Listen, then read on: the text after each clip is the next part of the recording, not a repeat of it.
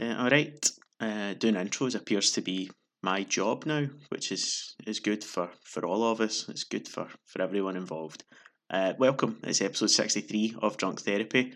We are joined by Elliot Castro in this one, who, uh, well, he's, he's the subject of a book, Other People's Money The Rise and Fall of Britain's Boldest Credit Card Fraudster, which was written by Neil Forsyth, who's the guy that is, he wrote Guilt, which is on TV just now, and probably other stuff and it's a fucking incredible story. Like I'm, I'm not going to give too much away because I don't want to spoil the next hour and twenty minutes for you. But I know I say this all the time. It's a really good podcast, and you know me. If you listen to this regularly, I don't like anything that I do, but this is fucking really good. It's funny and it's thought provoking and it's quite deep and meaningful. And I really enjoyed it. We fucking barely scratched the surface of the conversations we could have had. Um, there's loads. The more I read the book, the more I kind of think, oh man, should have asked about that, should have asked about that. But that's a testament to, to Elliot's chat and Elliot's story. And hopefully one day we'll we'll do a follow up and, and maybe ask a wee bit more. But uh, I I've got to do the usual bit now. Um, the reason that we talk to you at the start now is because successful podcasts do that, and the reason they're successful is because they do this bit at the start. Probably, I don't know, probably not. But um, yeah, gonna like, fucking like it and all that shit. Tell people about it. We're we're slowly creeping back up. People are starting to listen again now that I don't know why. Now that the shops are open, is all this did everyone that works in Primark listen to podcast? Probably not. But um, I don't know. We've got some really good stuff coming up. We've put some good stuff out.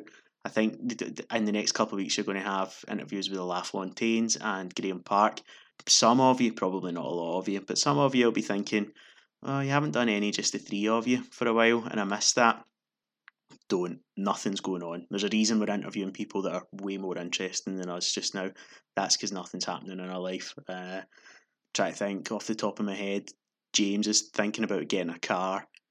Shane, I don't know. Shane get chased by pigeons the other day, and there's not much going on in my life. So I'm sure the three of us will sit down at some point soon, but we need to have something happen in our life first. I'll uh, I'll try something. I'll maybe go and jump and no, no, no, I won't do that. Uh, they'll come back. The chances the three of us, I'm sure, aren't far away. Uh, uh, if you think you're missing them, you're not. There's nothing going on. This has gone on far too long, so let's go into the interview. Uh, like, share, all that stuff on YouTube in a few days. Yada yada yada. See you later. The following podcast contains three mates talking shit over some beers. As you can imagine, the language can get a wee bit hairy from time to time. So get involved, grab a beer and join us for Drunk Therapy, the podcast. So I take it from what I've just heard that uh, colourful language is permitted in your podcast then, aye? Absolutely fine. Say whatever the fuck you want. You can. Can't yeah. say can't though. You can't say can't. You can. You can cunt as much as you want. It's a fucking it's a fucking Glasgow podcast. Like, cunts in Glasgow can't even speak for five minutes without saying cunt. It's encouraged, mate. It's encouraged. But I uh, know. Thank you for joining us, mate. I, it's it's a weird one because I I don't know if anyone else has ever felt like this. You know, you you like I I first like uh, became aware of you a few years ago, um, and it wasn't it was just a Amazon recommends type thing because I was just going through books for the city or uh, types of books, and and I start reading a book and about your story, which hopefully we can get a wee bit of uh, in in due course in this episode. But and you never think that when you're reading a book of someone's that you'd end up talking to them a few years later. It always just seems such a separate thing. Like oh, you've dipped into their world and you'll never dip back into that again. And uh, a few years later, I'm sitting on a podcast with you it's, it's a bit mad, isn't it? It's, it still seems mad to me even nowadays, you know, because um, I was actually having a conversation with my mum about this yesterday and just saying, you know, how it's it's it seems to me now it's like ancient history, you know, because I was so young at the time, and you know, you've, you, I think most people are the same. You get a completely different mindset when you're when you're in your teens, you know, um, and just looking at things back, like you know, in retrospect, it's just it's like it's like a completely different person, you know. But it takes sometimes for us to sit down and to take stock of things for you to actually realise just how far you've come. And I don't just mean from like you know crimes and things like that. I just mean anything that you've done at that point in your life, which maybe wasn't the right decision or whatever, and, and then you get to a, a later stage in life and you look back, you go, that's a fucking wee idiot at that point. our, our podcast is a lot of those reflections, mate. Um, I know I, I, just I came off the back of um, and I, could identify a lot with uh, things that you were saying in the book as well. I came off the back of five years of being a uh, out my head gambling addict, you know, um, and now look back, I'm three years removed from that. Just celebrated it the other day, and I look at that guy and I'm like, who the fuck was that guy? You know, it was just like a separation from self to what I am now. Um, but yeah, just to for anyone that's wondering, it's a it's a book called Other People's Money. Um, and Elliot, it was released about what over a decade ago now, wasn't it? Seven, the book came out. Um, what actually happened was it was on the back of so I, I, was at the final time I got arrested when basically the full thing came out and um, you know all the, the, the, sort of the full uh, impact of what I'd done was because I'd been caught lots of times for little wee things here and there, but it was only at the end when it when it came out. And what happened was there was lots of stories in the newspaper because I was so young, and it was like they compared it to Catch Me If You Can. Um, obviously, the story of Frank Abagnale and things like that, which um, I can see the similarities. Obviously, it was a, a different time, obviously, when all that happened, but basically what happened was uh, when I got arrested for the last time, um, all these papers, uh, all these stories were in the paper, and I got a letter from a guy called Neil Forsyth, who was he'd, he'd went to FHM magazine, the, the lads mag. I don't even know if it's still if that's still a thing, you know, or what. I don't even know if it's still around. But he he was he was wanting to write a story for them, and he wrote to me in prison and asked if I would be up for it. So he came and took me out for the day because I was in an open prison where you could get day release if you were, you know, well behaved and all that kind of thing. So he came and took me out. This was down in uh, the prison was near Brighton, so he took me out for the day and did the article based on, on the, you know whatever I told him that day, kind of thing. And then a few weeks later, he got he got back in touch and he said, "Listen, I don't know how you feel about this, but you know, I really think that you've got a, a story worthy of a book." Um, and I was like, I'd never even thought of such a thing. You know, it was never even crossed my mind to write a book about all the shit I'd done, you know. So, so, so that, was, that was that was basically the gist of it. That was how it all came about. And then the book came out in 2007. Um, the book didn't didn't really do as well as what we'd hoped, in all honesty. Um, but there was talk about a film and all the rest of it, and that hasn't happened. And see, to be honest with you, I'm I'm I'm fine with that. You know, I'm mm-hmm. like I'm not really wanting to kind of live my life based on the actions I did when I was, you know, in my teens at, at very early twenties, you know. But I also can't I can't hide from it because it's part of who I am now. And let's be honest, you can't you can't go writing books about stuff and then not expect for people to want to speak to you about it. So, you know, I've made my bed in that regard, but it's fine. I'm I'm I'm cool with it. You know, just um, the film thing, I'm not too fussed about. If it happens, it happens. If it doesn't, then you know, it's fine.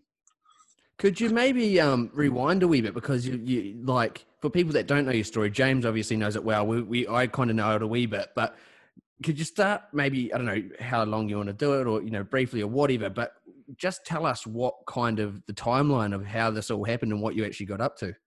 Okay, so obviously I'm, I'm aware that we've only got like an hour, so I'll, I'll, I'll, try and be about things. But um, if I get a bit carried away, feel free to just um, interject at some point. But it all started when I was very young. Um, I was at school and I, I was a kind of very sort of much more mature than my age when I was at school, and it made it really difficult for me to uh, interact with people my own age. I just found it hard to be on that level, and like that was that was I think that was really the basis of where it all started because I ended up I had no pals at school, so I was always away in my own wee world, making up my own wee stories and telling myself that you know that. Um, well, so just to give you a couple of examples, there was one time when I walked into a, a class at school. I basically stole one of my dad's ties out his, his cupboard in the morning before I went to school. Uh, left school, left house with my school tie on, and changed it whilst I was on the bus into my dad's tie and just basically walked into a classroom at school and pretended I was their teacher for the day. Uh, so, so there, there, was all that kind of stuff going on, you know, and I think it was just like my imagination going crazy because I didn't, I wasn't, I, I wasn't sure what to do with myself, you know. Um, so there was that kind of thing. There was another time that um, I decided off my own back to launch a school magazine and went and typed a memo up on the computer and printed it out and put it put one in each of the teachers' pigeonholes from a pupil to the teachers, you know just stuff like that. But where the, the where the, the fraud started really was um, I went to eight different schools because strangely enough I kept getting kicked out of school or asked, asked to leave or whatever it was. And at this point in time, I was I would have been about 15 years old, and I was at a boarding school up in Largs um, that they'd sent me to because I think they'd exhausted all other avenues by that point. So they were trying to find somewhere they could put me um, where I would still get an education. So um, that place was great. It wasn't like a school; it was actually a house that you know there was myself and three other boys in uh, who you know had difficulties of some some form or another.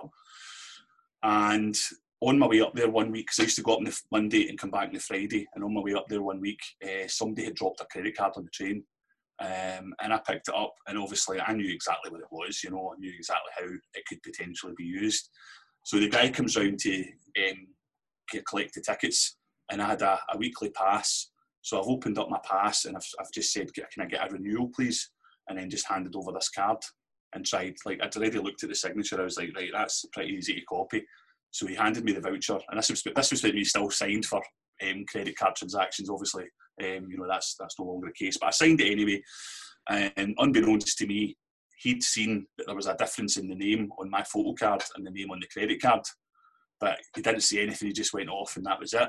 And then about three or four stations later, I think it was I can't remember what station it was, Kilbirnie or something like that. Um, the, the train stopped for ages, and then sure enough, two police officers came on the train, and they were like, "That can we get a word with you?" So I went off the train and they just took me they took me back up to the school and told um, like this the principal there what had happened. So she was furious, you know, she's like, We're trying to do everything we can for you and you're away fucking bumping people's cards, right? So that was that was how it all started. But I think the, the thing that happened at that point was like I knew that these cards could be used to purchase things. And that was that was the first time that it happened but when I left that school a few months later um, and I went to work for a, a mobile phone centre, that's when things really got a bit kind of serious, you know, and gradually over the next five years or so escalated in uh, in terms of how much money was involved and things like that. There so, was a sorry, just to interrupt there. There's a lovely moment. I've just started reading the, the, book a couple of days ago, so I'm halfway through it. But you talk about working in call centres, and it was one that you just got, you didn't even realise that you just completely zoned out and you just got sacked from it, like being totally blissfully unaware. And it yeah. reminded me, there's like the etiquette of call centres are awful because I get taken for smiling training once in a call centre, and uh, because I had, I didn't, I didn't sound happy enough when I read out the spiel that you need to read out 60 or 70 times. And there's just a bit in your book where you're like, I was, yeah, I think you were taking notes of credit card numbers and security details. And you didn't even notice that whilst you were doing this, you were just like not doing the job at all.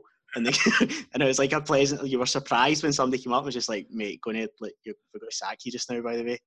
So what, what actually happened there was um, I had been taking notes of basically we were dealing with it was a, a mobile phone network and we, were, we, had incoming calls from both personal and business customers.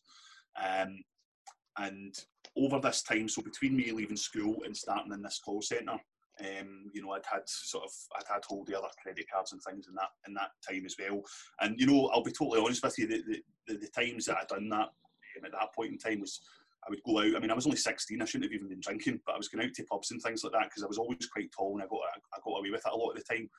And uh, you know, folk would invite me back to parties and stuff, and I'd try and find a card in somebody's pocket or something like that. It was pretty shitey what I'd done, to be honest with you.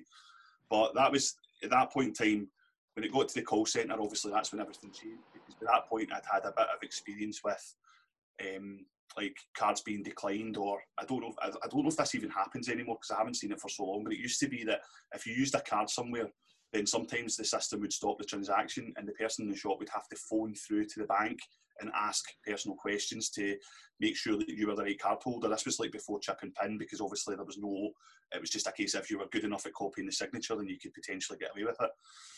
So by that point, when before I started in the call centre, I'd obviously learned quite a lot about the processes because I'd, I'd had them asking me questions on the phone and I'd, I'd failed a few times because I didn't know these answers. So when I went to the um, work for the, the call centre, I was in and I was taking, I just started writing people's credit card numbers down. I told them that I was putting them on hold because I had to go and speak to their bank. And then when I would come back to speak to them on the phone, I would start asking them questions that I knew would potentially be asked. And then what happened as a result of that was I had all these details, but I wasn't quite sure what to do with them. So I, I tried phoning the bank and asking for new cards to get sent out and changing the addresses and stuff like that. and uh, just I couldn't believe how easy it was at the time. It was just you know as long as you knew the answer to maybe two or three questions, they would change the address. So you change the address one day, and then you'd phone back maybe a week later and ask for a new card to be sent out. Because if you did it at the same time, it could it could be a bit suspicious, you know. So that was when things started getting really serious because I was getting. Sorry, go on. Oh, sorry, mate. I'm just at, so at this stage, were you doing it to Joe Bloggs, or were you doing it to like you know high flying business people, or was it just a mix of both? At that point in time, it wasn't in any way targeted. It was just like whoever phoned in. Um, what what became clear though over time was that like um, so business customers would quite often be paying with, with with corporate credit cards and things like that, and these cards were usually a lot. Um, you, you had a lot higher limit on these cards, so you know when they arrived, you were able to do much more with them. But even but see, to be honest, even at that point, I was I wasn't really like going out and buying luxury items and things like that. It was it was stupid things that a teenager would buy, like CDs and a haircut and like maybe a pair of trainers or something like that. There wasn't like that kind of you know um, sort of how it got later on in terms of you know living the high life and stuff like that. This was just the, the beginnings of it. Elliot, what was the um, well? Two questions: the the motivating factor for you, and reading the book, and even just hearing you talking. Um, thank you, mate, for being so honest. As I, I, know that revisiting stuff from your past can be difficult, but um, it's it's definitely a fascinating one. But was was like, you come across as highly intelligent in this book, and uh, do you ever look back and go, I could have been challenged to do something different if only someone had noticed that I was capable. Um, you know, so the motivating factor for um, ending up getting into credit card fraud and was there maybe a bit of blame on the side of these eight schools that you were a part of but didn't notice that you were highly intelligent and could be driven towards something if someone had sparked something inside you? So I'll, I'll, I'll try and answer your questions in order right? So see in terms of like this is something that has taken me a long time to actually understand and realize what went wrong. You know, um, the the the first question, obviously, about um, you know what was the motivating factor. Um, I remember when I was a kid, right, and I was at school, and there was, as I said to you, what would happen is each school that I went to, I would be friends with some people for a short period of time, but then they'd get fed up with me for one reason or another. I'll probably never be able to answer the question as to what the reason for that was. But what I do know is that I soon became aware that people are motivated by money. So my my I, think, and again, this isn't something I would have known at the time, really. But if I, well, probably if I'd thought about it at the time, I could have I could have came up with the answer. But looking back at it in retrospect, it's clear to see that I was of the opinion that if I could if I could have money that I would be able to buy people things and in turn buy their friendship and their loyalty.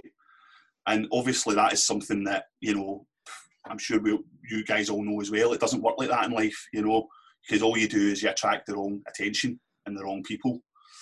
But it, even there were people that I met throughout the whole time that, you know, that weren't, that some of them are still friends now, only one or two to be fair, but that weren't interested in that. But I did attract a lot of people into my life who were even they didn't know what I was doing, obviously, but they just thought that I had lots of money and that I was the guy who would walk into the pub and buy everyone champagne or pay for cocktails for the full place, you know. And that was the kind of thing that I would do because it made having went so long in my youth without having any friends around me, it made me feel that these people were friends, even if it was just for a short period of time. It made me feel that way.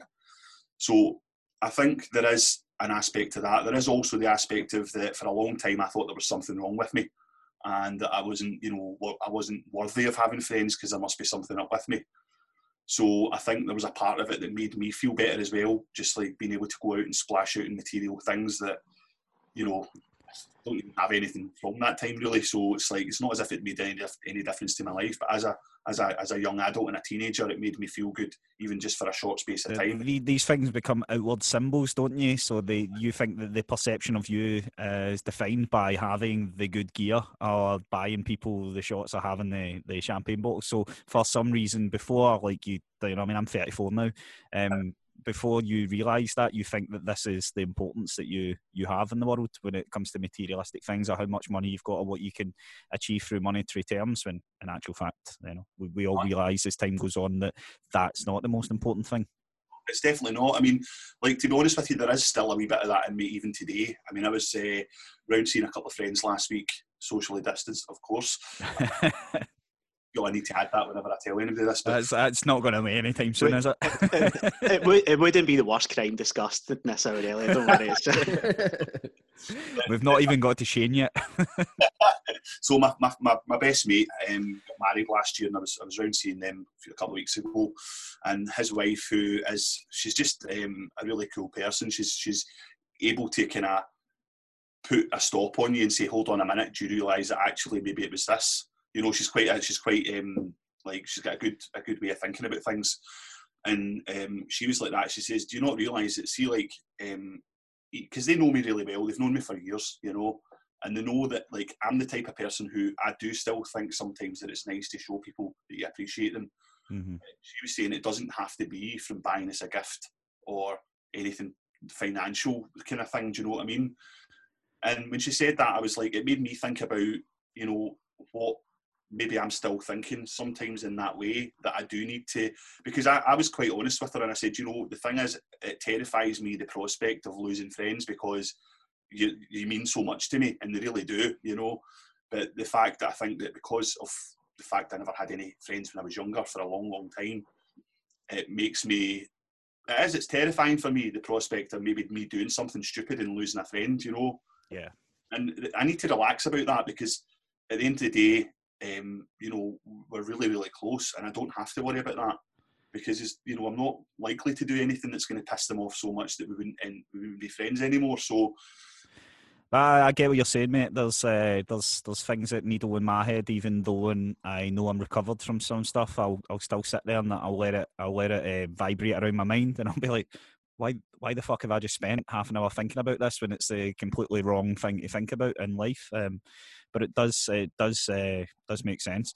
Um, so the, the second part of that question, then the oh James, uh, you're, sh- you're shitting on the story, man. I'm just like, tell us more of the story. Yeah, Stop asking deep emotional questions. I want to hear the story. We're teasing the book at this point, Shane. So uh, we'll, we'll get we'll get to more of the story. I just get I, when I'm reading the story, I'm thinking, I'm going, this guy is like, you know, he's got photographic memory. He's very intelligent. Why is there not like some, uh, you know, what the what's it, the Dead Poet Society, you know, like why is there not a teacher that's inspiring them the, to do stuff? And uh, that'll become clear in a question that I want to ask at the end, you know. Um, to answer your question just briefly, then, I mean, do I, I mean, you, you, can assign blame for a portion of it, you know, but at the end of the day, as human beings, we always have our own decision to make as to whether or not we do something, you know. Um, it's I think sometimes you do you do get lost in your thoughts, and I'm not just talking about this. I'm talking about in any in any in any aspect of life you make we all make wrong decisions at times. Mine were huge, you know, but um, having thought about it over the last few years, I think that there was a lot of things wrong with the way that the education system processed me as an individual. Because they sent me to a special school at one point and it was full of kids that were you know running about punching the walls and that was never me. I never had any issues like that you know.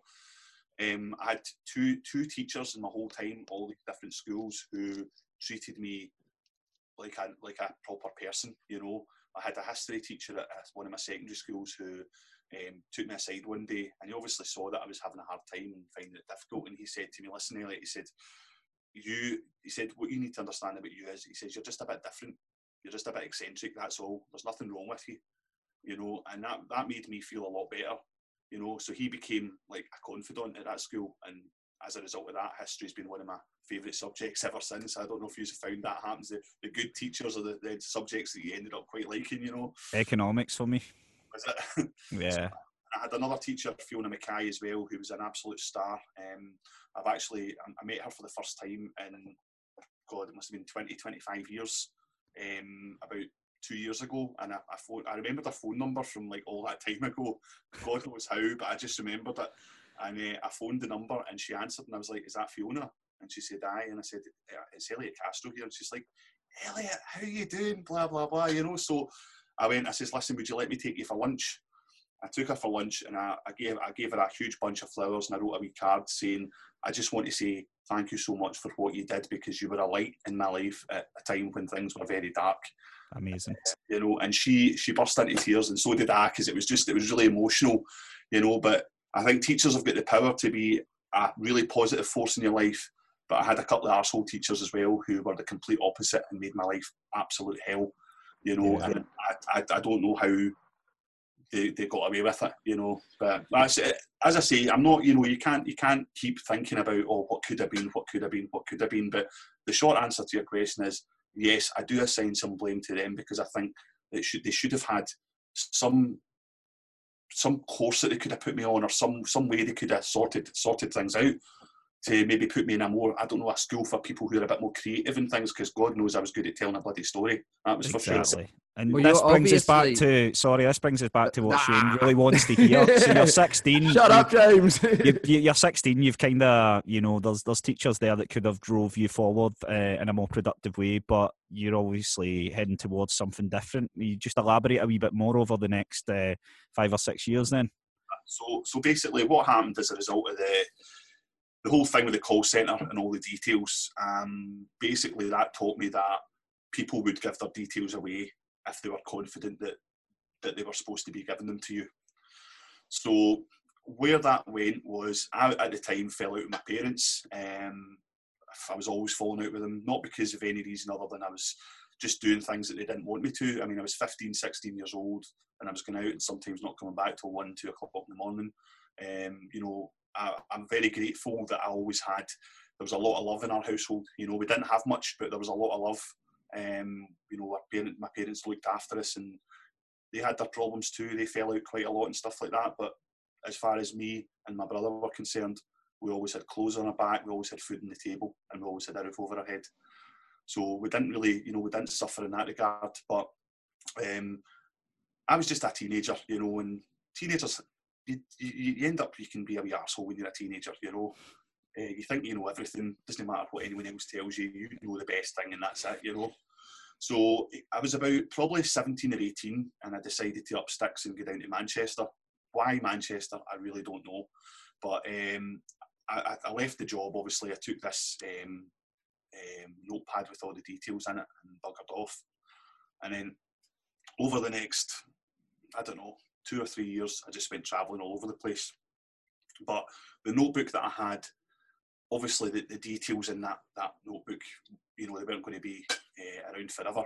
And slowly but surely they diminished and I was I was left with you know nothing.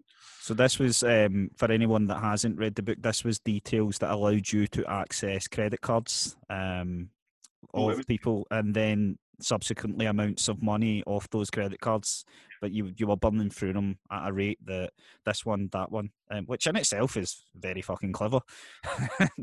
but because I obviously didn't have anywhere else to stay. And the thing was, uh, a lot of the time, the only way for me to get physical cash was to go into a pub and get cash back. You know, mm-hmm. so you go into a pub and get 50 quid cash back, and then you go into another pub. Or, you know, I used to know exactly from looking at the credit card terminal what the floor limit on it was and how much it would allow to go through without connecting to the bank. So sometimes even if a card was it was cancelled, I would still be able to, to get money off it if I knew a certain machine. Um, you know, a lot of them had limits. So like if it was over fifty pound, it would connect to the bank. So if you just went in, you would you would buy a drink and you would get forty pound cash back. You know, so I mean, how how did you know this stuff? Did, was it just through experience, or did you like you know study it? I don't know it was just through trial. Really, you know, like you got to there was different types of terminals. You know, obviously it's all chip and pin now, but back then it was all magstripe transactions. So you would you would get to know, and then eventually what would happen is as well, if a card was cancelled and it kept getting used, then every mm, couple of months or something, the terminals would get updated with all these card numbers that shouldn't go shouldn't be allowed to go through, so you would no longer be able to use them. You know, can, can I ask a little bit about your mentality then? Because that, just from my perspective, I you're the even... you're the worst listener I've ever heard, James. I'm just like getting into it, and you, James, like, tell me about cheese. No, no, I'm, I can not even return clothes. I can't even return clothes, or if, if they've asked me ever to sign in my bank card, I'm like, I'm shiting myself. You know, so like, were you never like terrified when you walked up with someone's uh, credit card and try to swipe it through? I mean, yeah, you would you would like I mean, it was always there was always a chance it could go wrong. You know, every time you did it, it could go wrong. But I was I was really good at it, so I, I knew that it was it was basically the chances were small. Because what I would do is I had safeguards in place as well to make sure that I was doing everything I can or everything I could rather to make sure that that the chances were very slim that anything would go wrong. So especially later on when it became like the big money, you know, getting into jewelers and buying Rolexes and things like that. At that point in time, that was that was really quite serious. And obviously, what I would do, I had little, as I say, safeguards. So, for example, I'll just run you through a couple of them. So, if I was travelling anywhere, if I was going on a flight, I would always phone. So this was before the internet was the way it is now, right? You would book flights. A lot of people still book flights on the phone.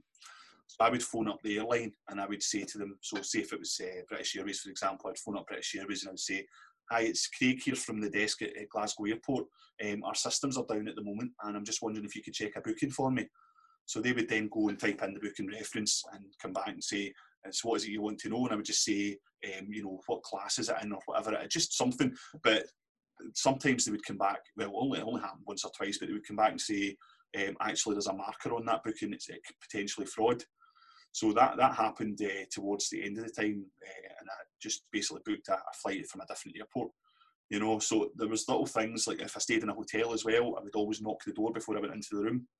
Just I would knock the door and say housekeeping, just to see if there was anyone in the room. Fucking uh, hell! Just little, that, so on, Sorry, I, I was there's that.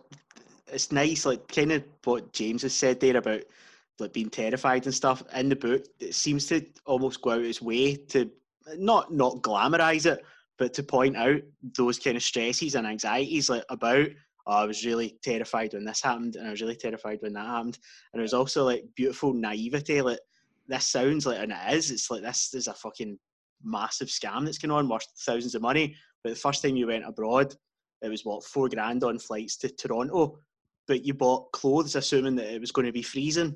That's right. so, so but you, and it's the height of summer, so you've pat you've go you've spent a fortune on fucking winter clothes, expecting to walk out in this like snowy fucking utopia. but you still got this like teenage naivety where you just you don't grasp that. And I think that's what's just so fucking remarkable about the story is that you forget that you're you are essentially just like a wee guy when you're doing all this it's funny because it's see now when I meet people that are that age, I think I, when I meet folk that are you know young young guys that are like 16, 17, 18 years old, and I'm like, I just shake my head sometimes because it's it, you know it is to, even to me like sometimes self analysis is difficult, but just when you look back, you think fucking bullshit bastard I was, you know. the, the, the just the, the, the nerve to go and do half the things I did, you know. And the, do you know the fact is, see, even now, right? I wouldn't do it now because I'd be frightened out my nut. I wouldn't be able to. But I think part of the reason for that as well is because, see, back then I didn't have anything to lose. You know, I didn't feel like I had anything to lose.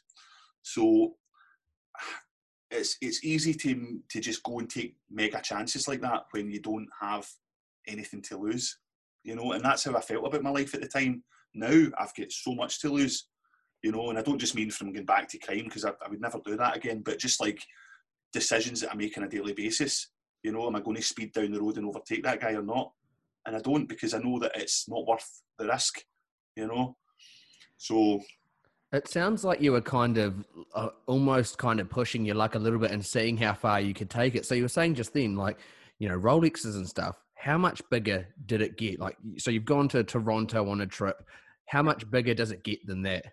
So I think probably in terms of like money value and like you know impressive purchases if you want to put it like that. Uh, I lived in Belfast for a while. Stayed there for about a year, and at one point um, I went to just for no reason. I didn't. I didn't even have a driving license at the time, but I got a taxi to take me down to the BMW showroom in Belfast. And I was looking at, I think it was a seven series or something. It was the top of the range BMW at that moment in time, anyway. This would have been 2004, so I think it was like a, I looked at a five series and it was an eight series, or I can't remember anyway. And uh, so I had I didn't know how to drive, right? So the, the salesman's like that. He said, "Do you want to take it for a test?" And I was like, "Yeah, yeah that sounds great." And uh, and then I says to him, you know, he's like, "When do you go jump in?" And I was like, "Ah, but I don't have a driving license on me." he's like, it's fine. I was like, no, no, do you know what? Would you mind driving it? He's like, if you want. So, see, now looking back on that, I'm like, who fucking goes to take a car for a test drive and asks the salesman to fucking drive it, you know? But anyway, it, we got back to the, the showroom and I bought the car because it's like 37 and a half grand or something it was. Did you ever pick it up? Got arrested. so, they, you know, You're arrested for driving without a license. Try to hire that guy as a chauffeur. what? Um, you must have a few other mental stories like that as well. Then um, during the piece. Yeah, I mean, there's there's there's, there's quite a few. I mean, I'm, I'm just trying to think of the, the ones that are maybe the most interesting. But um, so the I bought I bought a Rolex out of a, a jeweller's in Edinburgh, and it was a careful setup because I, I knew that you couldn't just go in. Well, you could, but it was it was easier and it was it was more plausible to do it the way I did it, which was rather than just going in and saying I want that Rolex there, and I believe it was about twelve and a half thousand pound if I remember right. I think the same watch now is a lot more, twenty grand or something, but that's how much it was then. And I went in, and the it was a female clerk. She came over to me and says, "You know, can I help you?" And I says, "What it is? Um, I am here. I've been sent here by the, the directors of our company. One of the directors is retiring, so as a golden handshake, they decided to present him with a Rolex watch." And she's like, "Oh, great! Well, come over here and I'll show you." So she started showing me the watches. And I before I even went, I knew exactly which one it was that I wanted. Um, but she started showing me all these different models and stuff and try. I says, "Do you mind if I try them on?" I says, "I might never get to wear one of these again," you know. So she's like, "Aye, on you go." So I said, "Right, what I'll need to do is, take, if you don't mind, to take a photo with my phone." I said, "And I'll, I'll when I get back to the office tomorrow, I'll, I'll show the directors and they'll they'll make the final decision. I'll be in touch." And she's like, "No problem." So she gave me her card, went away. The next day, phoned up and said, "Yep, they've decided to go for that one. Um, could you have it ready for me, and I'll come in in about half an hour?" She said, "That's fine. It'll be ready for you when you come in." And I said, Do you take American Express? And she says, Yep, that's no problem. So I got off the phone to her, phoned American Express, pretended to be the card holder. And I said, Right, maybe purchase. And it's just to let you know, because Amex used to have this wonderful thing where you could phone them and tell them that you were making a purchase and they would guarantee that it would go through for you. So there was never any question in my mind about whether the card would get referred or anything like that. So I went and uh, went in back in and picked up the, the, the watch, uh, paid for it. It went straight through, signed the slip, and that was it. Um, when I left the store, I don't think I've ever been as excited in my life. Um, I was walking down George Street in Edinburgh with this bag, and I just I, I couldn't wait to get somewhere. But I was like, I can't just open it in the middle of the fucking street. So, so I went into this uh, this this uh, cafe or restaurant or whatever on George Street, and this waitress just came over and she's like, "Can I get you something?" I was like, "Just get me anything. I don't care what it is. Just get me just a drink." She's like, "Coffee? That's that's fine. That'll do." So she's away, and then she comes back over, um, and I'm just opened the box and it was like, "She was like, that's a nice watch," and I says, "I know." so, well, started, and that was that was uh, I, it was it was I mean it was beautiful. You know, I can't. I, am not going to enjoy sticking that watch in my arm because I fucking did. It was lovely. You know, solid gold, and it was. Oh, you know, whether or not I ever get a chance to wear another one again, we'll, we'll, we'll see. You know, but it's a nice thought. so with the credit cards and stuff, paying the, the the bills and stuff. So were you paying rent with these credit cards as well? Well, how were you sorting that? Like, did you have to work and have this mad hustle on the side, or were you just full credit card fraud, living the dream? Uh, it was all cards, cards, cards. I mean, I, I, I, didn't. The only thing that I was interested in the time at in the time was was music. That was the only other thing. You know, I mean, I had a, a CD wallet with about 500 CDs in it that used to go everywhere with me. Like, you know, and whatever hotels I stayed in, I would phone them in advance and ask them to put a CD player in the room. That was that was the the, the only other thing that I had a love for, other than my family, of course. But um, in terms of working, no, I didn't. I didn't do any work. Um, I think probably when I when I, I, the first place that I actually rented a flat because um, I'd stayed in serviced apartments and stuff before this, but they'd always been paid with credit cards and things. Um, one night I was in Glasgow and I bumped into uh, a famous DJ um, in the Art, Art House Hotel, I think it was, in the bar. This was like at two o'clock in the morning or whatever. And he was with all his mates and we ended up having a few drinks together. They came up to my room um, after the bar closed and we all sat and had a drink in the room. And there was like all this, my Louis Vuitton luggage and everything in the room. So they must have thought I was like some kind of, I don't know, just some rich playboy or whatever.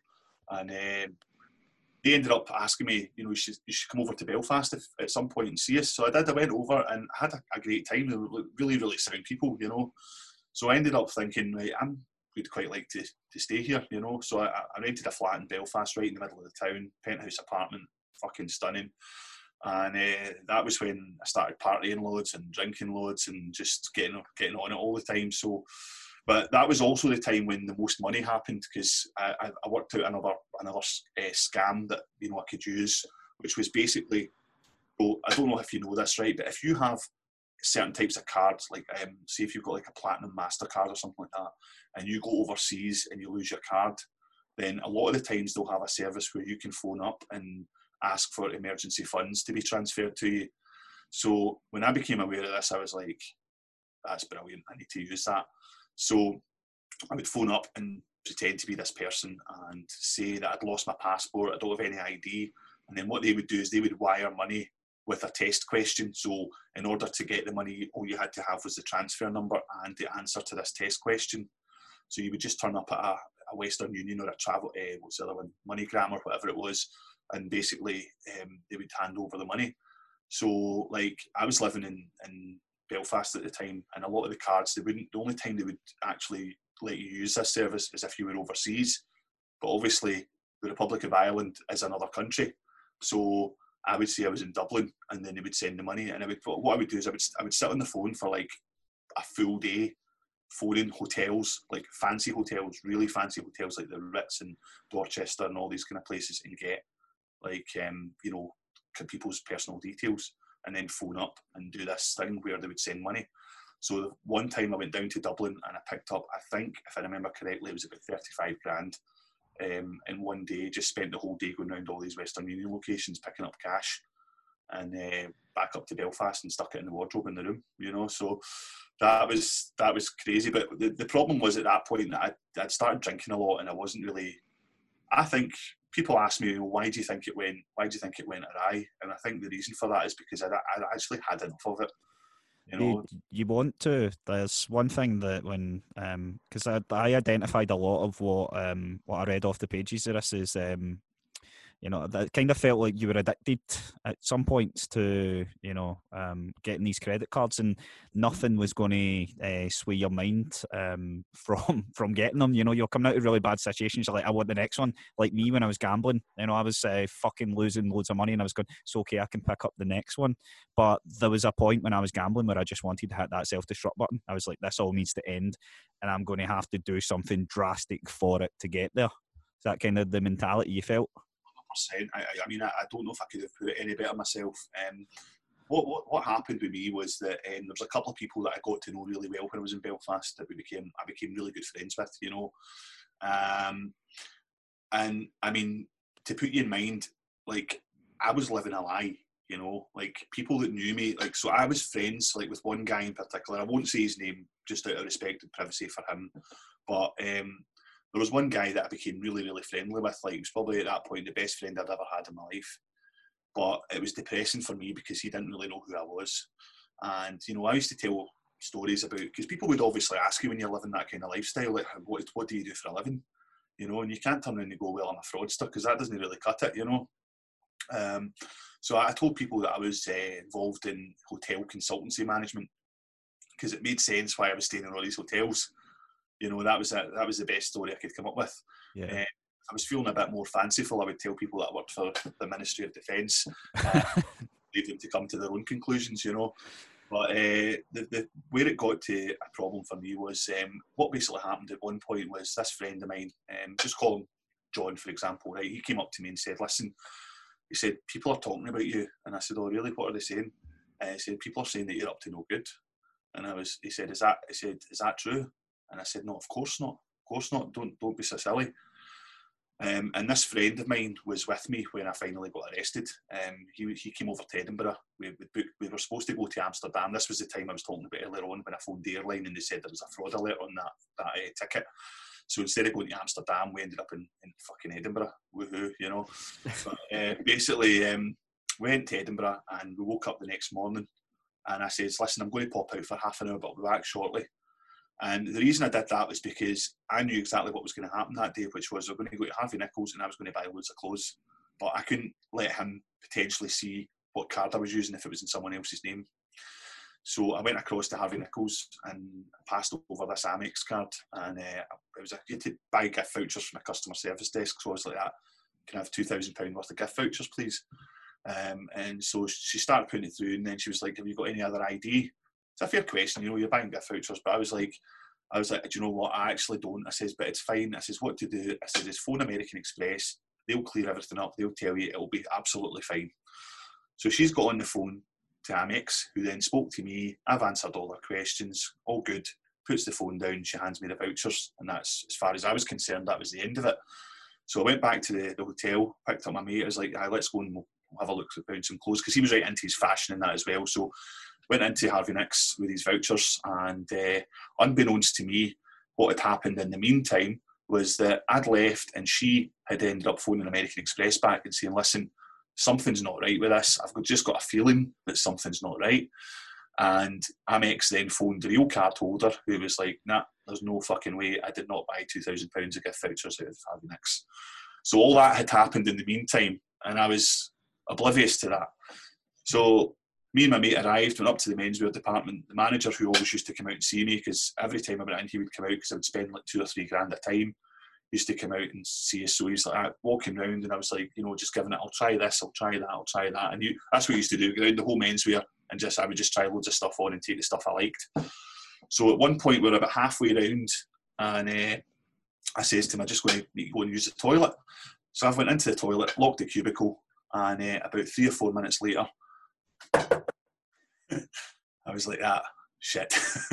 um, so I've opened the door and this guy was standing there and he's like, he's basically like, took my arm. He's like, we need to speak to you for a minute. So he's, he's took me out and there was, I've talked myself out of loads of situations with, with police officers where I should have been arrested. Maybe at least three or four times I managed to talk my way out of it.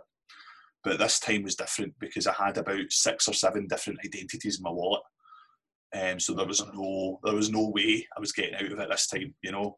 But in all fairness, the the worst thing that came out of this was I've walked out of the toilet with this police officer holding my arm.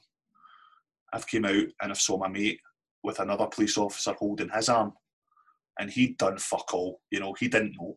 He really didn't, and he just looked at me and went like that, and I was like, it broke my heart because even just thinking about it now, to be honest with you, because I knew that as soon as that happened, he knew. You know, he'd believed me when he'd asked me, "Are you up to something?" and I'd said no, and he believed me about that. And obviously, that made clear to him that that wasn't the case. You know, and uh, he didn't speak to me for until about I don't know five years ago, roughly. Made contact with him on Facebook, and uh, I saw him for the first time. Uh, it wasn't last year, but the year before. He came over to Glasgow with his missus, um, you know, but I always it upsets me a bit because I wonder what could have been there. You know, like we were really tight. You know, really really tight, and uh, you know it was just obviously he ended up having to get his parents to pay for a flight home and everything. It was just so you know. I thought some people say, "Do you think it was a victimless crime?" And I say, "Well, you know, truthfully, I'm not really that bothered about the banks. Like, as far as I'm concerned, they screw people over every day. I'm not saying that that makes it right what I did, but it's hard for me to feel sorry for them. Who I feel sorry for are people who picked up their statements and saw that you know they'd spent five grand that they hadn't spent, and my mate who ended up you know losing a friend that he had confided in and believed, and my family who were losing their minds because I kept getting arrested. You know, so it wasn't completely victimless, but um, that's that's kind of the, the things I feel bad about are the, the, the, people who who did suffer as a result of what I did, you know. And that's, a very, that's a very isolating life, isn't it, Shane? Do you want to say something? Yeah, I was just going to say, like, so when you, you you heard that knock on the toilet door, had you been expecting that? Like, had like surely, you know, you'd been doing it for a couple of years. Had you got over that fear, or did that fear get worse? And and was there a relief once that had happened because you'd kind of gone, well, fuck, yeah. you know, I no longer have to stress out. I no longer have to fear yeah. the worst because it's happened. I think I think what because um, I mean that was like the final time I got arrested, you know, um, and I spent so I got what basically happened after that was I got sent on remand to a prison in Edinburgh. I was there for two weeks. The cops had fucked something up, so my lawyer got me out. And the first that whole two weeks, I was in I was very upset. I was in tears almost every day because I realised how much I'd lost that time, and that was the genuinely the first time that I felt I'd lost something because I had made a couple of genuine friends. Um, you know, so that was the first time that I felt a sense of loss over my own actions.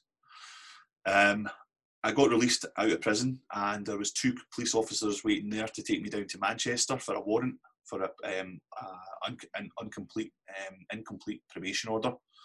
I uh, got to court there. They gave me a court lawyer. He was shit, so I sacked him, and I had to give my own case to the court. And they believed everything I said and let me out again.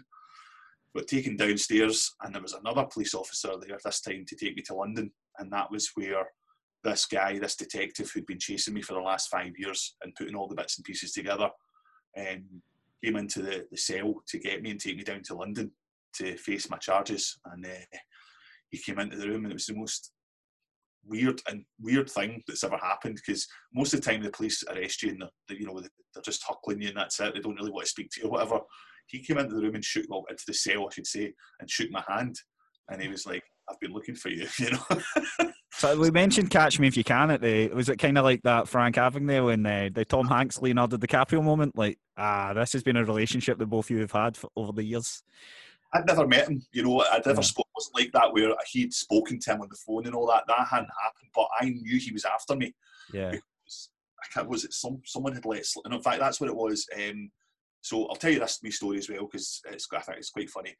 Um, I got arrested in Canada and I was jailed over there for a period of time as well. Right? I'll not go into the reasons why, but just basically it was the same thing. It was fraud. And what happened at the end was uh, I got ordered to be deported from Canada, and they don't tell you when you're being deported for security reasons, right? I think it's something in case you, someone tries to stop the deportation or something. I don't know, but they never they never tell you. So I was like, I need to know when I'm getting out of here because the jails over there are horrific. You know, like it's a different world over there. But what basically happened was I got on the phone to uh, Canadian immigration right, from the jail, and when they've answered the phone, I've put on a really stiff upper lip British accent, and I was like, "It's uh, you know whoever calling from the British Embassy, and uh, we're we're calling to inquire about Mr. Castro. Can you tell us anything? Do, do you know when he's being deported? Blah blah blah." So this guy from immigration is like, "Oh yeah, Mr. Castro, he's going out on Monday the 24th or whatever it was." And, uh, and we've got a note here to contact Detective Ralph Eastgate at uh, Heathrow Police. And I was like, don't worry about that. The embassy will take care of that for you. And he was like, ah, that's great. Thank you. That's something I don't have to worry about. And I was like, so, but, but then what happened was they put you on the plane when you're being deported, right? You get somebody that takes you up to the plane and puts you on the plane. So I've sat down in the seat and they give like a, it's like an envelope that had like a proper like wax seal and a bit of string around it. So I've never seen anything like it in my life. Um, they give that to the, the purser on the plane and what's supposed to happen is when you get to the destination, he's supposed to escort you to customs and hand over your documents just to explain that you've been deported or whatever, right? So on the plane, he came over. He's like, "What happened?" And I was like, "Ah, oh, you know what, man? I got a bit drunk and ended up in a fight. That was basically it."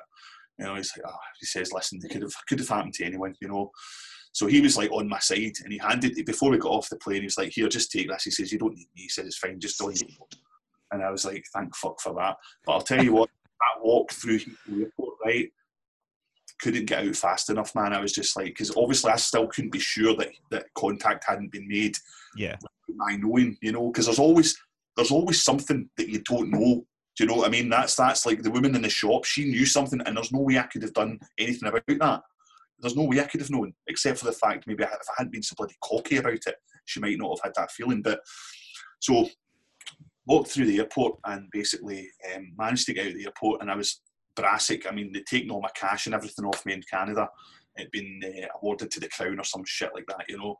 So um, when I got back to the UK, I had no money. My parents, obviously, I didn't want to phone them and ask them for money.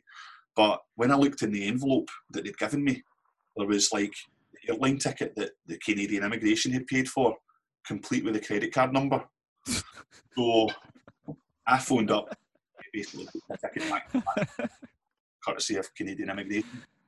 And uh, that was basically, you know, what happened there. So, um, yeah, so That's amazing. The the wo- the world burning all of a sudden really makes sense now. If this is like the people that are in charge of it, think about home office and all that. It's fucking mental. Your your love of accents seems to really like come through even in the early stages of the book. Is that is that just like part of the sport for you? Was just like developing characters and accents, are just necessary at times? I just just enjoyed it, and it was like, who will I be today? You know, I mean, just like this was all about me being someone else. Right? That's that's what it boils down to. I, I wasn't happy with who I was, so it allowed me to pretend that I was something else in my life. You know, and it's it's it honestly taken me a long time to get over that and just be happy with who I am. You know, I'm still not 100% there if I'm totally frank with you. You know, I still get times where I'm pissed off with myself and I think, what the fuck, you've wasted your life. And, you know, and I know that's not the case. Deep inside, I know that that's not the case. You know, I can't, you can't spend your life filled with regret for the things that you did, especially with things that you did when you were a teenager, you know. It's part um, and parcel of your journey, mate, and I don't think you're alone in thinking that. You know, you've you've lived a, a, a much different life than a lot of people, but someone that's just bounced from job to job, you know, out of college into uni or whatever, they are they're having the exact same thoughts um, you know, um, self-analysing themselves, going, "What the fuck am I doing in my life?" Um, see if you could throw it into monetary terms for us. Uh, how much do you think that you had passed through your hands, uh, so to speak, over that period? So it's a difficult one to answer precisely, and the reason for that is because, as I'm sure you can imagine, I wasn't very keen on keeping records. Yeah. So, but so all, all I can go on really is what the police estimate was uh, when my case was presented at court in, in uh, 2004, and what they, they reckoned it was around about 2.5 million pounds roughly. Um, wow. That's, that's what they thought. Now, I mean, see see one thing that you realise when, when you hear that is you realise how easy it is to spend money. you know, especially when it's not yours.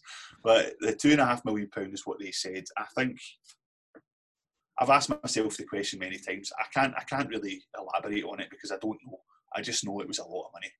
You know. Yeah. So, is it is, was it a case that you just needed to burn through it? Even when you were talking about having the cash reserves, you're like, you, you were never thinking long term. Oh, savings account. How can I, how can I get this into a wee nest egg? Definitely not. I mean, what what actually happened was I had set up uh, Swiss bank accounts and monies had been sent there, like numbered accounts, you know. But unfortunately, um, I lost all the details of those when I got arrested because everything was in the flat. So uh, I lost. I mean, there's money sitting there. I'm not. I, don't think there's any way I'll ever be able to get it because the criteria of being able to access the account is so strict that it's impossible. That's just going to be there for the rest of the time well, somebody will get it one day, you know. Just a wee bonus for a Swiss banker. That's like a story of uh, Bitcoin. A guy uh, invested in Bitcoin very early as part of his thesis, then threw away the hard drive, and then ended up searching through this landfill every single day because on that hard drive was about 20 million pounds worth of Bitcoin. I'm just like, ah, imagine that would just be a life of regret every single day. Every time you look at the bin, eh, you'll be like, "What the fuck Why I did I do that?" I had a similar experience with something like that because uh, about it must have been about two, I think it was 2012 roughly. I went to a party and there was a girl there. She's she's she obviously knew a bit about my past, and she came over and she started asking me, "What do you know about Bitcoin?" And I was like, "Actually, nothing." Blah blah blah. And I went away and looked into it and completely dismissed it. And uh, I don't. I'm sure I'm one of many many thousands. Yeah. Aye. The similar story of that, you know. have you ever done the sum where you work out if you bought like a hundred pound worth of Bitcoin, what it be worth now? And it's like millions, you know. Yeah. Like, Don't want to torture myself thinking about that, man. I always do the dream world scenario of oh, if I ever invented a time machine, go back and invest in Microsoft or something. But I, honestly, I don't think money would make me happy. Um, truth be told, um, I'm, you know, nowadays I just I just get on with things. You know, I like I like my music stuff. You know, um, been into writing music and stuff for a few years now, and I'm, I feel I feel I'm finally starting to get somewhere with it. You know, so especially over the last three months, it's just been great. I took this studio on last year, um, and uh, before the lockdown, I hadn't really had a lot of time in it because of work, you know. And now I've got I've had the last three months in here, so it's been great. I've, I've had a lot of time for self reflection and just kind of eval- re-evaluating everything and you know coming to peace with myself a wee bit more. So it's been good. It's been, We've uh, I listened to the single yesterday. So it was at the end of April. We released like, Liberati, and it was this great. It's like fucking eighties techno, fucking excellent tune. Right, yeah, so, I'd heard any of my stuff, but that's yes. Good. So, are you planning on working on an album, or do you, obviously you can't gig and tour just now? But so is that just the plan in lockdown? Is just to make music? I've been doing a been doing a live broadcast every Friday night, which I'm going to start after this uh, interview's over and basically I do that every Friday night at half past eight. So how long I'm going to do that for will, will really be dependent on how long people listen for, you know. But yeah. it's been it's been really cool. Um, I've, I've just set up in here. I've, I've, I decided not to do the whole video thing because I think everyone in their cat are doing, you know, uh, live broadcasts where they're jumping about crazy behind their decks and stuff. Where uh, the, the, audio quality is not great either on Facebook and such like. So I thought I'll just do it um, just audio, and a lot of people listen to it for that reason because they can have it on in the background. They're not required to sit and look at the screen, you know.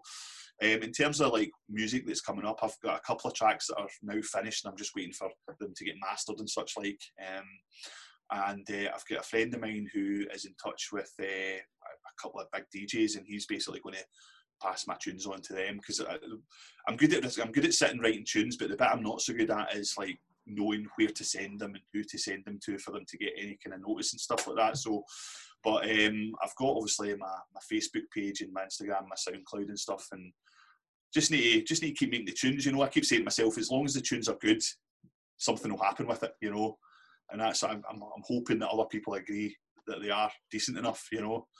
So, but I miss, I do miss DJing. I've got, I've got to say, I really do. I miss it because it's just, you can sit in a studio and do it, but it's just not the same. You know, it's great. People, people chat away and oh, that's a brilliant tune. What's that called? And it's great, you know, but it's just not the same. It's just the energy's not the same. You know, I just wish this lockdown would hurry up and finish, man. It's, it's, it's. don't we all, mate? Don't we all? Who's, uh, who's your musical inspirations then? Who's your uh, the guys or girls that you follow?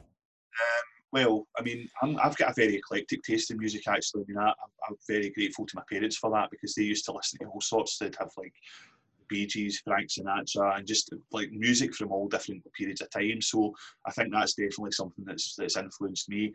Uh, in terms of who influences me, I think I've got like if I was to look at kind of popular music, probably like the likes of George Michael um, is one of my favourites. I was very sad for the, probably the only pop star that's passed away that I felt deeply sad about mm-hmm. because it turns out, and after I, I think if you've seen the documentary about him, it turns out he was actually just an absolute diamond of a guy. You know, he used to like phone up, um, like he, I think it was he saw um, a couple on this morning and they were devastated because they couldn't afford IVF or something like that.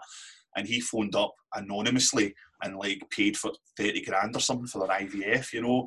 And it was just he just he did things like that all the time. So musically, um, I like a lot of disco, uh, a lot of seventies and eighties music. Um, probably if if I had to say what decade, hundred percent the eighties is like that's my go-to decade for music. You know, it's like all synthesizers and crazy hairdos and quiffs and all that. You know, there's definitely a resurgence of, uh, and Shane, you obviously know this because you work at Capital, but the artists been influenced by the eighties, in particular Dua Lipa and The Weeknd right now. There's those big synth sounds coming through. Those yep. like I, I don't even know how to describe it, but you hear it and you're like, "This is the '80s vibe, yeah. man." So it's it's it's coming oh, back. Love the Weeknd and um, Dua Lipa's had a few great tracks as well.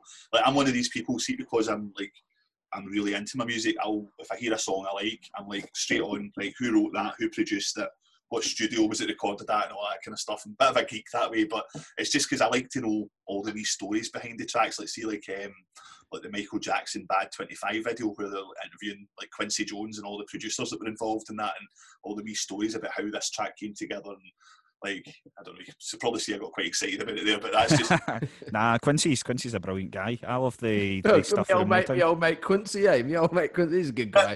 ah, Quincy. He has a Barbie in the backyard. He, he comes over for beers. Quincy, me, Quincy, and Rashida just chilling out. You know, Kidada. We're all we're all partying together in the backyard. Just to give you an idea as to how out of touch I am with pop culture, Quincy to me is a TV detective.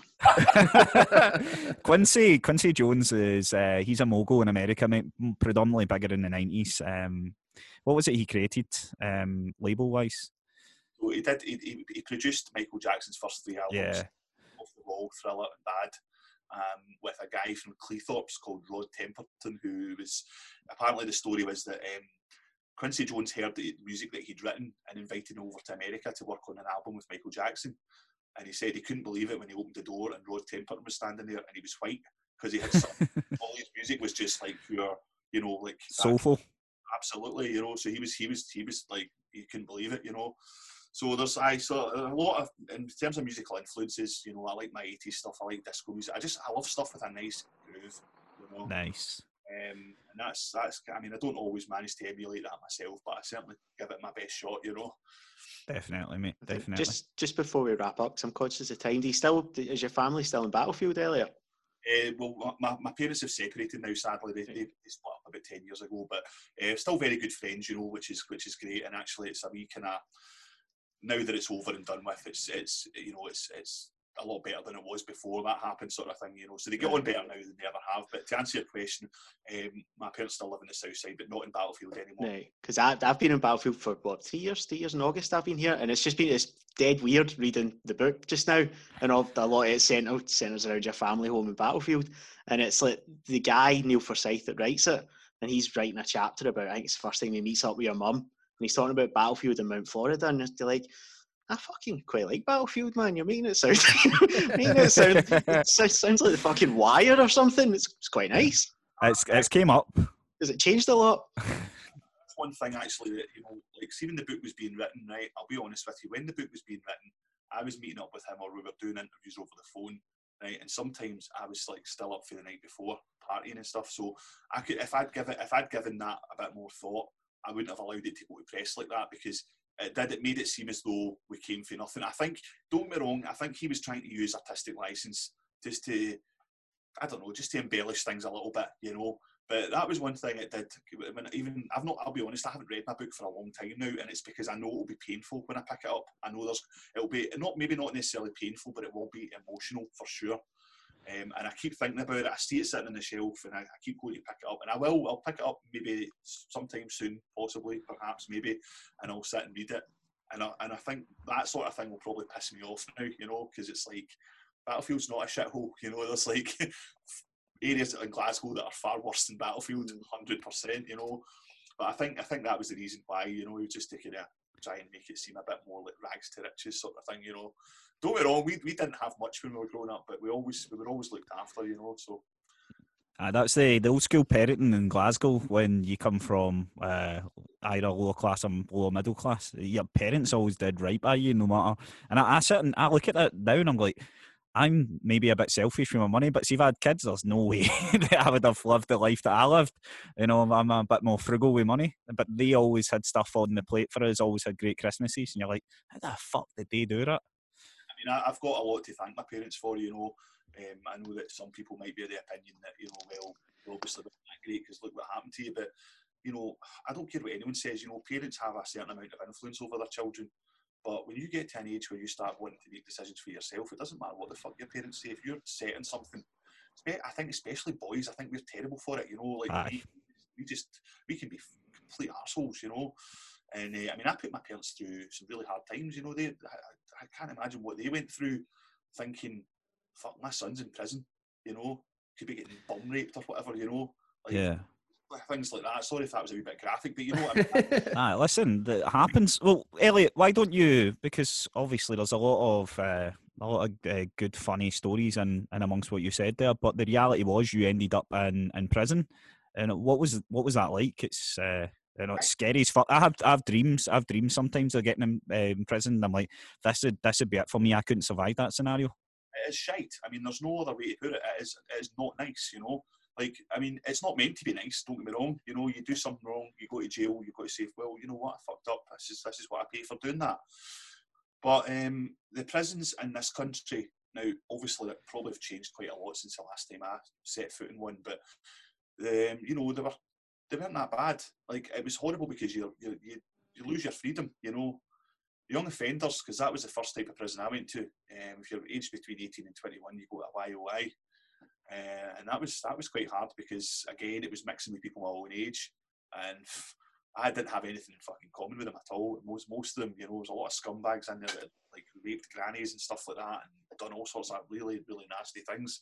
And I actually had a conversation with a friend of mine, like, see, everything I did I know now when I look back on it, I've beat myself up for years about it, but I know now that when I look back on it, and the one thing I know is that I never intentionally set out to hurt anybody. You know what I mean? I, and I know that, so I, have got I've managed to cast off that that I'm a bad person and all that kind of crap. But prisons in Canada, my God, man, mental. I mean, you, you, it's a completely different thing over there. You know, like you just you're locked in a cell 24 hours a day, pretty much. Jesus. You, you get out for your meals and that, and like you basically get your meal in a tray flung in, flung in the, the, like a cage. You know, so you're allowed out, out of your cell into this external cage, uh-huh. and they put your meals in there. And there was like I was very fortunate because I got in I got in with the guys that ran the wing. It was like a group of Portuguese guys, and they were like the the guys that ran the wing, you know, they were fucking deciding what happened and mm-hmm. all the rest of it. So I got in, I made a wee deal with them where I would arrange for their missus to go and pick up money outside, and then they, they would they would provide me with fucking tobacco and stuff like that. So, um, so that was fine. I, I, I lucked out there because it could have been worse. You know, there was there was people getting killed and things, and it was fucking crazy. You know, so.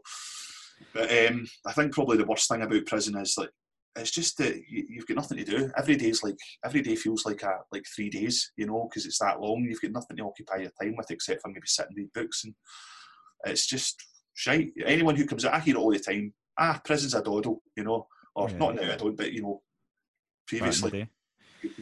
would you would you say that then? Uh, did it have a rehabilitation effect on you, or were you obviously because you built those friendships and you didn't feel uh, like you had nothing to lose? Was that the the, to use it again, the motivating factor for you to be on the straight and narrow afterwards. Like I want to retain these friendships. I want to grab onto this identity that I've got um, from this perspective. Or was it prison that rehabilitated you?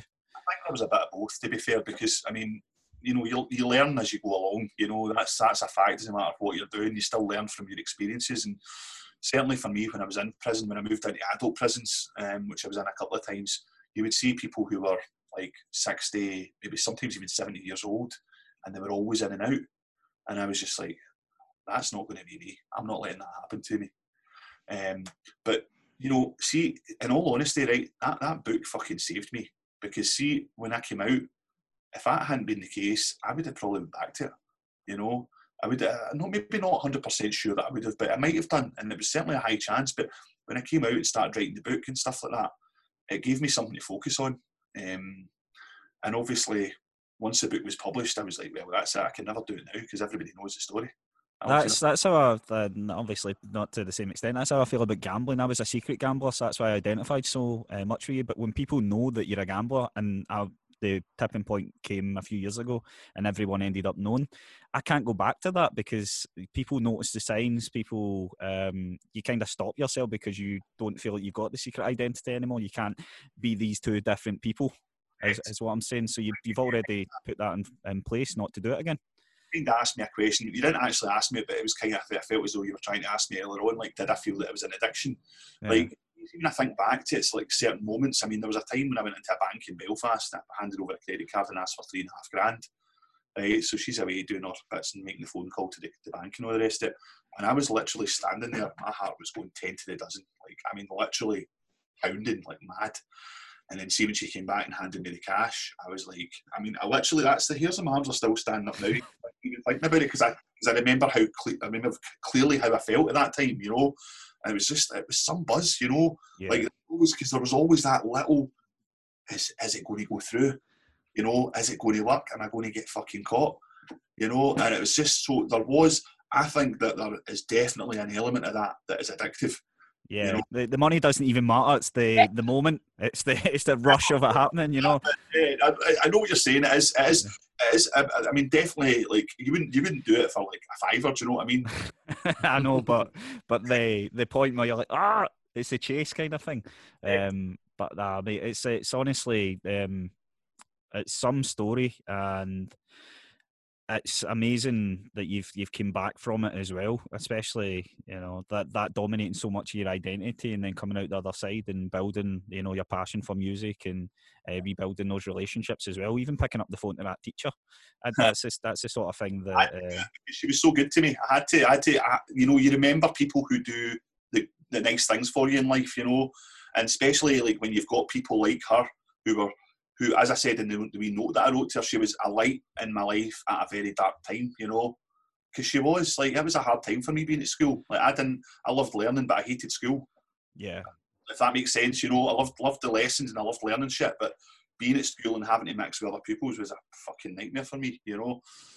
Um, so, but yeah, I appreciate you saying that. You know, it's, it's it's been it's been a long journey to, as I say, be at peace with myself over it, and I think I'm almost there. You know, I'm still a chancer. I probably always will be a chancer, but I don't I don't I don't do things to you know like to steal from people anymore. That's not you know that's not it's not in my it's not in my psyche anymore to do that sort of thing. You know, Listen, it'd be a chancer, mate, but for your own benefit and moving forward in your career in music and stuff, you know, if you can navigate yourself into a room with these uh, heroes and the people that can benefit you, do it all day long. You know, that, that's what I say. But listen, uh, unless you guys got anything more that you want to ask or or when on? you're or when you're playing Monopoly, always the best time to be a chancer. Shane. I was just, it doesn't feel appropriate because it was a very nice ending. But I was just going to say, if you were, uh, if you were going to murder someone and get away with it, and like to be fair, you have the mad flag because you've, you know, bought Rolexes and shit. And how would you do it? Like, if you were to get away with murder, what would you do to get away with it? That's a crazy question, mate. it's, a, it's a question that we ask everyone, not just yourself. right, okay, so I was uh, basically, uh, I don't know, that's, I'd have to think about that one, but I guess you just have to. Do you know, it's something I have thought about because I, I, like watching like Columbo and stuff like that, you know, like all these kind of things. I, I've got a slight obsession with like programs about serial killers and stuff because I find it fascinating. Like, it's always to me, it's more like, how did that thought come into their head to do that in the first place, you know? Yeah. Some of the crazy shit they've done. It's not the fact they've done it, it's like, where does that come from? Like in your head, I'm to fucking chop somebody's head off and stick it in a jar of formaldehyde in the fridge and stuff like that. You know, it's like bonkers. But I think really, if you want to, if you if, if you want to get away with murder, I think you have to be super clever, but also very lucky, because like see how like I was saying earlier on about there's always something that you don't know about. You can't know everything. So no mm. matter how well you've planned something, there's always a chance that something's happened in that in that um, sphere of influence that you don't know about, you know. So I hope I, I don't know if that really answers your question. If you, I, I, think that's the, the, probably one of the best answers because it's deterring people from. I feel like we might have influenced a lot of Glasgow already to maybe commit some mental murders, but that that there might bring them back down. Someone might just be on the precipice of committing the murder that they heard Jane McCarry describe. Then they hear you and they're like, "Oh fuck, what about that thing that I didn't think about that might happen?" And they, it brings them back. I'm just writing notes, so um, just be really clever. And I'm just going to add, I'm paraphrasing here, but just don't jizz everywhere. That yeah, that's usually your one. Um, but no, Elliot, thank you, mate, um, for taking the time out to talk to us. I really appreciate it. We'll give your book a plug as well because we'll hope that there's still royalties uh, kicking around if people buy it. And uh, genuinely, mate, it was uh, an absolute pleasure talking to you. And where, where can we hear your live stuff on a Friday as well? So I, I, I, do a it's a, it's on a, a website called Mixlr. Um, so uh, the basically I've got my Instagram which is at Elliot Castro with four O's. um, so I usually post something on there, but I also got a Facebook Elliot Castro Music, and there's a Facebook group as well, Elliot Castro Live Broadcasts, which I usually post on there as well. And it's the same link every week. It's Mixlr, mix, M-I-X-L-R.com forward slash Elliot Castro. Um, and basically, from half past eight on a Friday, if you click that link, it should just start playing the music straight away. Um, and if you sign up to the app, you can send messages and stuff as well, just to get involved with the chat or whatever, you know. So um, I'm, I'm, it starts in about 10 minutes actually. So um, yeah, I, I, that's a polite way of telling us to get fucked. Fuck off, guys. It's been lovely, but uh, yeah. fuck off. nah, as well. I just want to say thanks for asking. I was quite surprised um, to get asked to on your podcast. I think I don't know if it was somebody was one of you guys that started following me from the podcast account, and then I, I looked at it and I followed you back. And then when you got in touch, I was like, oh, that sounds that sounds really yeah. I, I followed you a while back, mate. I'd read your book twice over the years. I just went back and I find that, as I said, a fascinating story. It's, it's just it's a gripping read.